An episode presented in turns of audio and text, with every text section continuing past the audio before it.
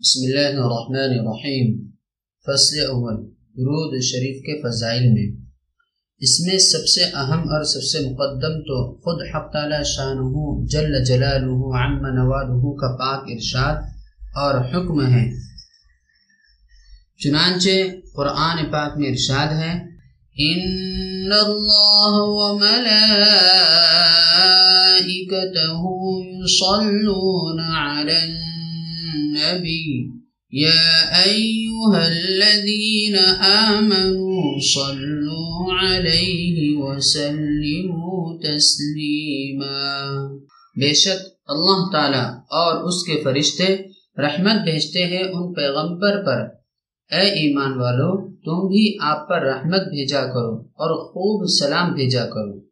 فائدہ حق تعالی شاہ نے قرآن پاک میں بہت سے احکامات ارشاد فرمائے، نماز، روزہ، حج وغیرہ، اور بہت سے انبیاء اکرام علیہ السلام کی توصیفیں اور تعریفیں بھی فرمائی ان کے بہت سے اعزاز و اکرام بھی فرمائے۔ حضرت آدم علی نبی جینا و علیہ صلاحت والسلام کو پیدا فرمایا تو فرشتوں کو حکم فرمایا کہ ان کو سجدہ کیا جائے۔ لیکن کسی حکم یا کسی اعزاز و اکرام میں یہ نہیں فرمایا کہ میں بھی یہ کام کرتا ہوں، تم بھی کرو۔ یہ اعزاز صرف سید القونین فخر عالم صلی اللہ علیہ وسلم ہی کے لیے ہے کہ اللہ جل شاہ نے سلاد کی نسبت اولا اپنی طرف، اس کے بعد اپنے پاک فرشتوں کی طرف کرنے کے بعد مسلمانوں کو حکم فرمایا کہ اللہ اور اس کے فرشتے درود بھیجتے ہیں۔ اے مومنو تم بھی درود بھیجو۔ اس سے بڑھ کر اور کیا فضیلت ہوگی کہ اس عمل میں اللہ اور اس کے فرشتے کے ساتھ مومنین کی شرکت ہے۔ پھر عربی دا حضرات جانتے ہیں کہ آیت شریفہ کو لفظ ان کے ساتھ شروع فرمایا، جو نہایت تاکید پر دلالت کرتا ہے، اور سیغ مزارع کے ساتھ ذکر فرمایا، جو استمرار اور دوام پر دلالت کرتا ہے۔ یعنی یہ قطعی چیز ہے کہ اللہ اور اس کے فرشتے ہمیشہ درود بھیجتے رہتے ہیں نبی پر۔ علامہ صحابی رحمۃ اللہ علیہ لکھتے ہیں کہ آیت شریفہ مزارع کے ساتھ جو دلالت کرنے والا ہے، استمرار اور دوام پر دلالت کرتی ہیں۔ اس بات پر کہ اللہ اور اس کے فرشتے ہمیشہ درود بھیجتے رہتے ہیں نبی کریم صلی اللہ علیہ وسلم پر۔ صاحب روح البیان رحمۃ اللہ علیہ لکھتے ہیں کہ بعض علماء نے لکھا ہے کہ اللہ کے درود بھیجنے کا مطلب حضور اقدس صلی اللہ علیہ وسلم کو مقام محمود تک پہنچانا ہے اور وہ مقام شفاعت ہیں۔ اور ملائکہ کے درود کا مطلب ان کی دعا کرنا ہے حضور اقدس صلی اللہ علیہ وسلم کی زیادتی مرتبہ کے لیے۔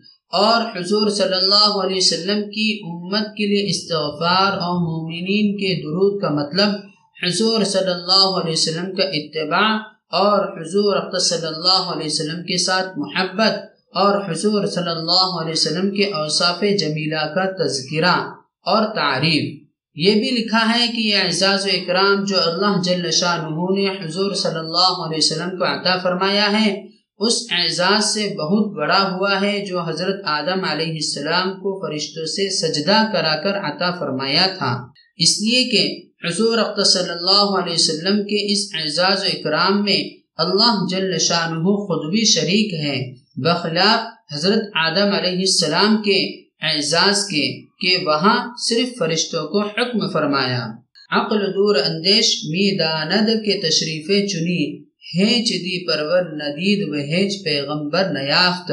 یصلی علیہ اللہ جل جلالہ، بهذا بدأ للعالمین کمالہ۔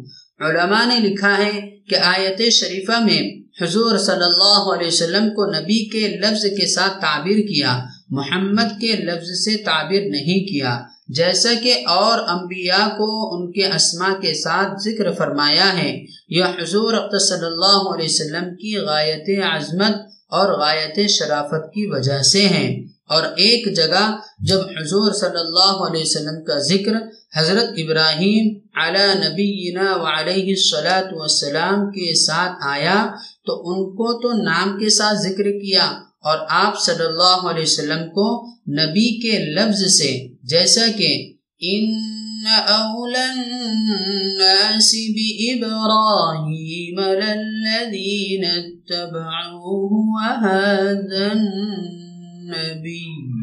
میں ہے اور جہاں کہیں نام لیا گیا ہے، وہ خصوصی مصلحت کی وجہ سے لیا گیا ہے۔ علامہ سخاوی رحمۃ اللہ علیہ نے اس مضمون کو تفصیل سے لکھا ہے۔ یہاں ایک بات قابل غور یہ ہے کہ سلاد کا لفظ جو آیت شریفہ میں وارد ہوا ہے اور اس کی نسبت اللہ جل شاہ کی طرف اور اس کے فرشتوں کی طرف اور مؤمنین کی طرف کی گئی ہے وہ ایک مشترک لفظ ہے جو کئی معنی میں مستعمل ہوتا ہے اور کئی مقاصد اس سے حاصل ہوتے ہیں، جیسے کہ صاحب روح البیان کے کلام میں بھی گزر چکا۔ علماء نے اس جگہ سلاد کے بہت سے معنی لکھے ہیں۔ ہر جگہ جو معنی اللہ تعالی شاہ اور فرشتوں اور مؤمنین کے حال کے مناسب ہوں گے، وہ مراد ہوگے۔ بعض علماء نے لکھا ہے کہ سلاد علی النبی کا مطلب نبی کی ثنا و تعظیم، رحمت و عطوفت کے ساتھ ہیں۔ پھر جس کی طرف یہ سلاد منسوب ہوگی، اسی کے شان و مرتبے کے لائق ثنا و تعظیم مراد لی جائے گی۔ جیسا کہ کہتے ہیں کہ باپ بیٹے پر، بیٹا باپ پر، بھائی بھائی پر مہربان ہیں۔ تو ظاہر ہے کہ جس طرح کی مہربانی باپ کی بیٹے پر ہے، اس نوع کی بیٹے کی باپ پر نہیں، اور بھائی کی بھائی پر دونوں سے جدا ہے اسی طرح یہاں بھی اللہ جل شاہ بھی نبی کریم صلی اللہ علیہ وسلم پر سلاد بھیجتا ہے۔ یعنی رحمت و شفقت کے ساتھ آپ کی ثنا و اعزاز و اکرام کرتا ہے اور فرشتے بھی بھیجتے ہیں۔ مگر ہر ایک کی سلاد اور رحمت و تکریم اپنی شان و مرتبے کے موافق ہوگی۔ آگے مؤمنین کو حکم ہے کہ تم بھی سلاد اور رحمت بھیجو۔ امام بخاری رحمت اللہ علیہ نے ابو العالیہ رحمت اللہ علیہ سے نقل کیا ہے کہ اللہ کے درود کا مطلب اس کا آپ کی تعریف کرنا ہے، فرشتوں کے سامنے۔ اور فرشتوں کا درود ان کا دعا کرنا ہے۔ حضرت ابن عباس رضی اللہ عنہما سے یسلون کی تفسیر یبرکون نقل کی گئی ہے یعنی برکت کی دعا کرتے ہیں۔ حافظ ابن حجر رحمۃ اللہ علیہ کہتے ہیں کہ یہ قول ابو العالیہ کے موافق ہے، البتہ اس سے خاص ہے۔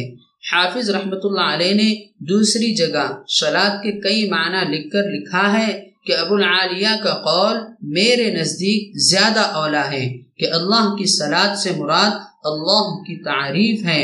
حضور صلی اللہ علیہ وسلم پر اور ملائکہ وغیرہ کی سلاد اس کی اللہ سے طلب ہے اور طلب سے مراد زیادتی کی طلب ہے، نہ کہ اصل کی طلب۔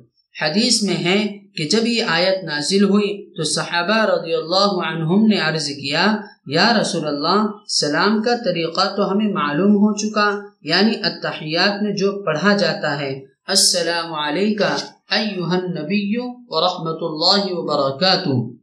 سلاد کا طریقہ بھی ارشاد فرما دیجیے۔ آپ صلی اللہ علیہ وسلم نے یہ درود شریف ارشاد فرمایا، اللہم صل علی محمد وعلی آل محمد الى آخرین۔ فصل ثانی کے حدیث نمبر ایک پر یہ درود شریف مفصل آ رہا ہے۔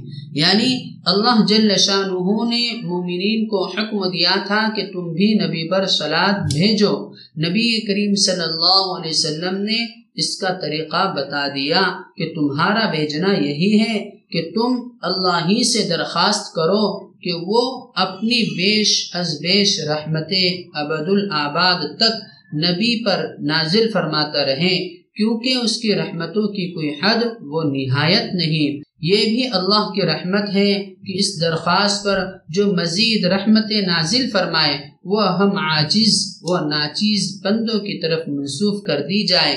گویا ہم نے بھیجی ہے، حالانکہ ہر حال میں رحمت بھیجنے والا وہی اکیلا ہے۔ کسی بندے کی کیا طاقت تھی کہ سید الانبیاء صلی اللہ علیہ وسلم کی بارگاہ میں ان کے رتبے کے لائق تحفہ پیش کر سکتا۔ حضرت شاہ عبد القادر صاحب نور اللہ مرقدہ لکھتے ہیں کہ اللہ سے رحمت مانگنی اپنے پیغمبر پر اور ان کے ساتھ ان کے گھرانے پر بڑی قبولیت رکھتی ہیں۔ ان پر ان کے لائق رحمت اترتی ہیں اور ایک دفعہ مانگنے سے دس رحمتیں اترتی ہیں مانگنے والے پر۔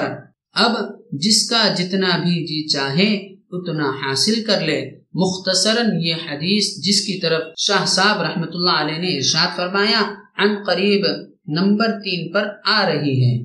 اس مضمون سے یہ بھی معلوم ہو گیا کہ بعض جاہلوں کا یہ اعتراض کہ آیت شریفہ میں مسلمانوں کو حضور صلی اللہ علیہ وسلم پر سلاد بھیجنے کا حکم ہے۔ اور اس پر مسلمانوں کا اللہم صلی علی محمد، اے اللہ، تو درود بھیج، محمد پر مضحکہ خیز ہے یعنی جس چیز کا حکم دیا تھا اللہ نے بندوں کو، وہی چیز اللہ تعالی شاہ کی طرف لوٹا دی بندوں نے۔ چونکہ اول تو خود حضور صلی اللہ علیہ وسلم نے آیت شریفہ کے نازل ہونے پر جب صحابہ رضی اللہ عنہم نے اس کی تعمیل کی صورت دریافت کی، تو حضور صلی اللہ علیہ وسلم نے یہی تعلیم فرمایا، جیسا کہ اوپر گزرا۔ نیز، جیسا کہ فصل ثانی کی حدیث نمبر ایک پر مفصل آ رہا ہے۔ دوسرا، اس وجہ سے کہ ہمارا یہ درخواست کرنا اللہ جل شاہ سے کہ تو اپنی رحمت خاص نازل کر، یہ اس سے بہت ہی زیادہ اونچا ہے کہ ہم اپنی طرف سے کوئی ہدیہ حضور صلی اللہ علیہ وسلم کی خدمت میں بھیجیں۔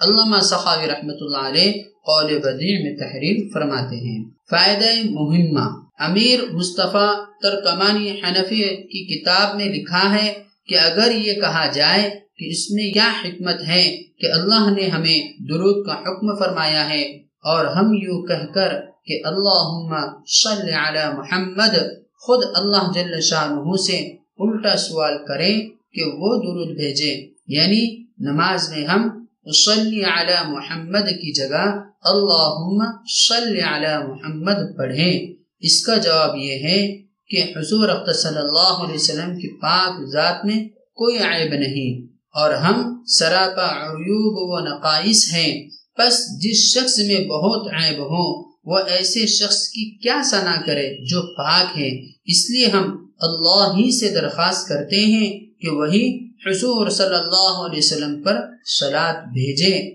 تاکہ رب طاہر کی طرف سے نبی طاہر پر سلاد ہو۔ ایسے ہی علامہ نیشا پوری رحمۃ اللہ علیہ سے بھی نقل کیا ہے کہ ان کی کتاب لطائف و حکم میں لکھا ہے کہ آدمی کو نماز میں صلیت علی محمد نہ پڑھنا چاہیے۔ اس واسطے کہ بندے کا مرتبہ اس سے قاصر ہے، اس لیے اپنے رب ہی سے سوال کرے کہ وہ حضور صلی اللہ علیہ وسلم پر سلاد بھیجے تو اس صورت میں رحمت بھیجنے والا تو حقیقت میں اللہ جل شاہ ہی ہے اور ہماری طرف اس کی نسبت مجازن بحیثیت دعا کے ہیں۔ ابن ابی حجلہ رحمت اللہ علیہ نے بھی اسی قسم کی بات فرمائی ہے۔ وہ کہتے ہیں کہ جب اللہ جل شاہ نے ہمیں درود کا حکم فرمایا اور ہمارا درود حق واجب تک نہیں پہنچ سکتا تھا، اس لیے ہم نے اللہ جل شاہ سے درخواست کی کہ وہی زیادہ واقف ہے۔ اس بات سے کہ حضور صلی اللہ علیہ وسلم کے درجے کے موافق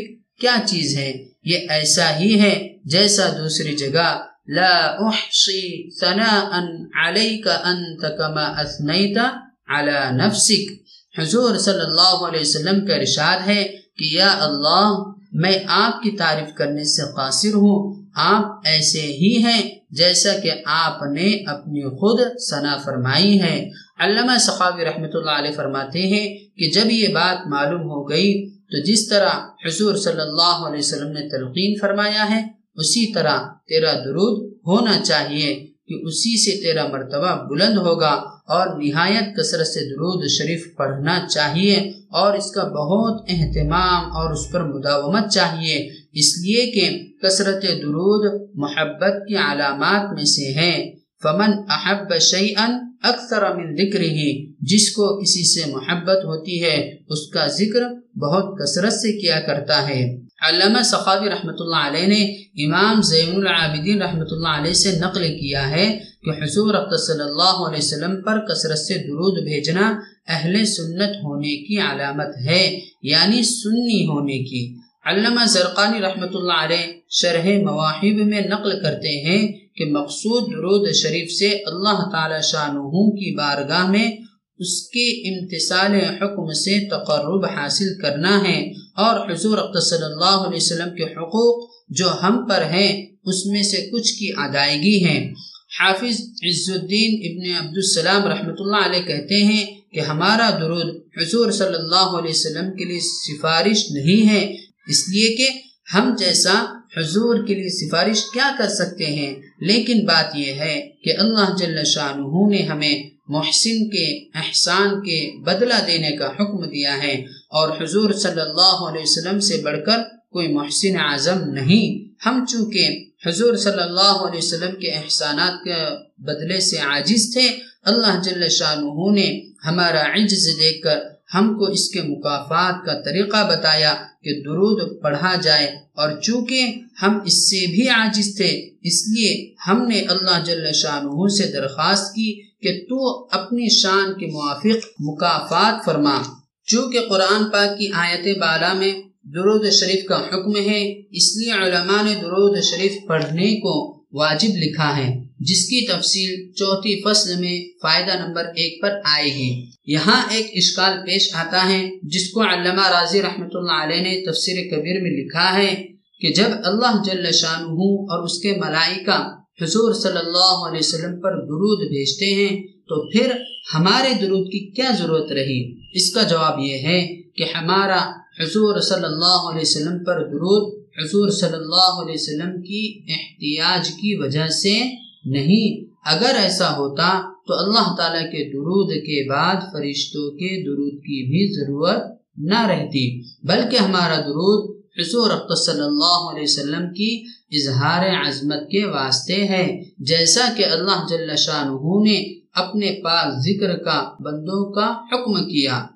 حالانکہ اللہ جل شاہ کو اس کے پاک ذکر کی بالکل ضرورت نہیں۔ حافظ ابن حجر رحمۃ اللہ علیہ لکھتے ہیں کہ مجھ سے بعض لوگوں نے یہ اشکال کیا کہ آیت شریفہ میں سلاد کی نسبت تو اللہ تعالیٰ کی طرف کی گئی ہے، سلام کی نہیں کی گئی۔ میں نے اس کی وجہ بتائی کہ شاید اس وجہ سے کہ سلام دو معنوں میں مستعمل ہوتا ہے۔ ایک دعا میں، دوسرے انقیاد و اتباع میں۔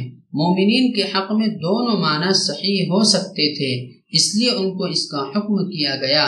اور اللہ اور فرشتوں کے لحاظ سے تابے داری کے معنی صحیح نہیں ہو سکتے تھے، اس لیے اس کی نسبت نہیں کی گئی۔ اس آیت شریفہ کے متعلق علامہ صحابی رحمۃ اللہ علیہ نے ایک بہت ہی عبرتناک قصہ لکھا ہے۔ وہ احمد یمانی رحمۃ اللہ علیہ سے نقل کرتے ہیں کہ میں صنع میں تھا۔ میں نے دیکھا کہ ایک شخص کے گرد بڑا مجمع ہو رہا ہے۔ میں نے پوچھا، یہ کیا بات ہے؟ لوگوں نے بتایا، یہ شخص بڑی اچھی آواز سے قرآن پڑھنے والا تھا۔ قرآن پڑھتے ہوئے جب اس آیت پر پہنچا تو یسلون علی النبی کی بجائے یسلون علی علی نبی پڑھ دیا، جس کا ترجمہ یہ ہوا کہ اللہ اور اس کے فرشتے حضرت علی رضی اللہ عنہ پر درود بھیجتے ہیں، جو نبی ہیں۔ غالباً پڑھنے والا راوزی ہوگا، اس کے پڑھتے ہی گونگا ہو گیا۔ برش اور جزام یعنی کوڑ کی بیماری میں مبتلا ہو گیا اور اندھا اور اپاہج ہو گیا۔ بڑی عبرت کا مقام ہے۔ اللہ ہی محفوظ رکھے اپنی پاک بارگاہ میں اور اپنے پاک کلام میں اور پاک رسولوں کی شان میں بے ادبی سے ہم لوگ اپنی جہالت اور لاپرواہی سے اس کی بالکل پرواہ نہیں کرتے کہ ہماری زبان سے کیا نکل رہا ہے۔ اللہ تعالیٰ ہی اپنے پکڑ سے محفوظ رکھے۔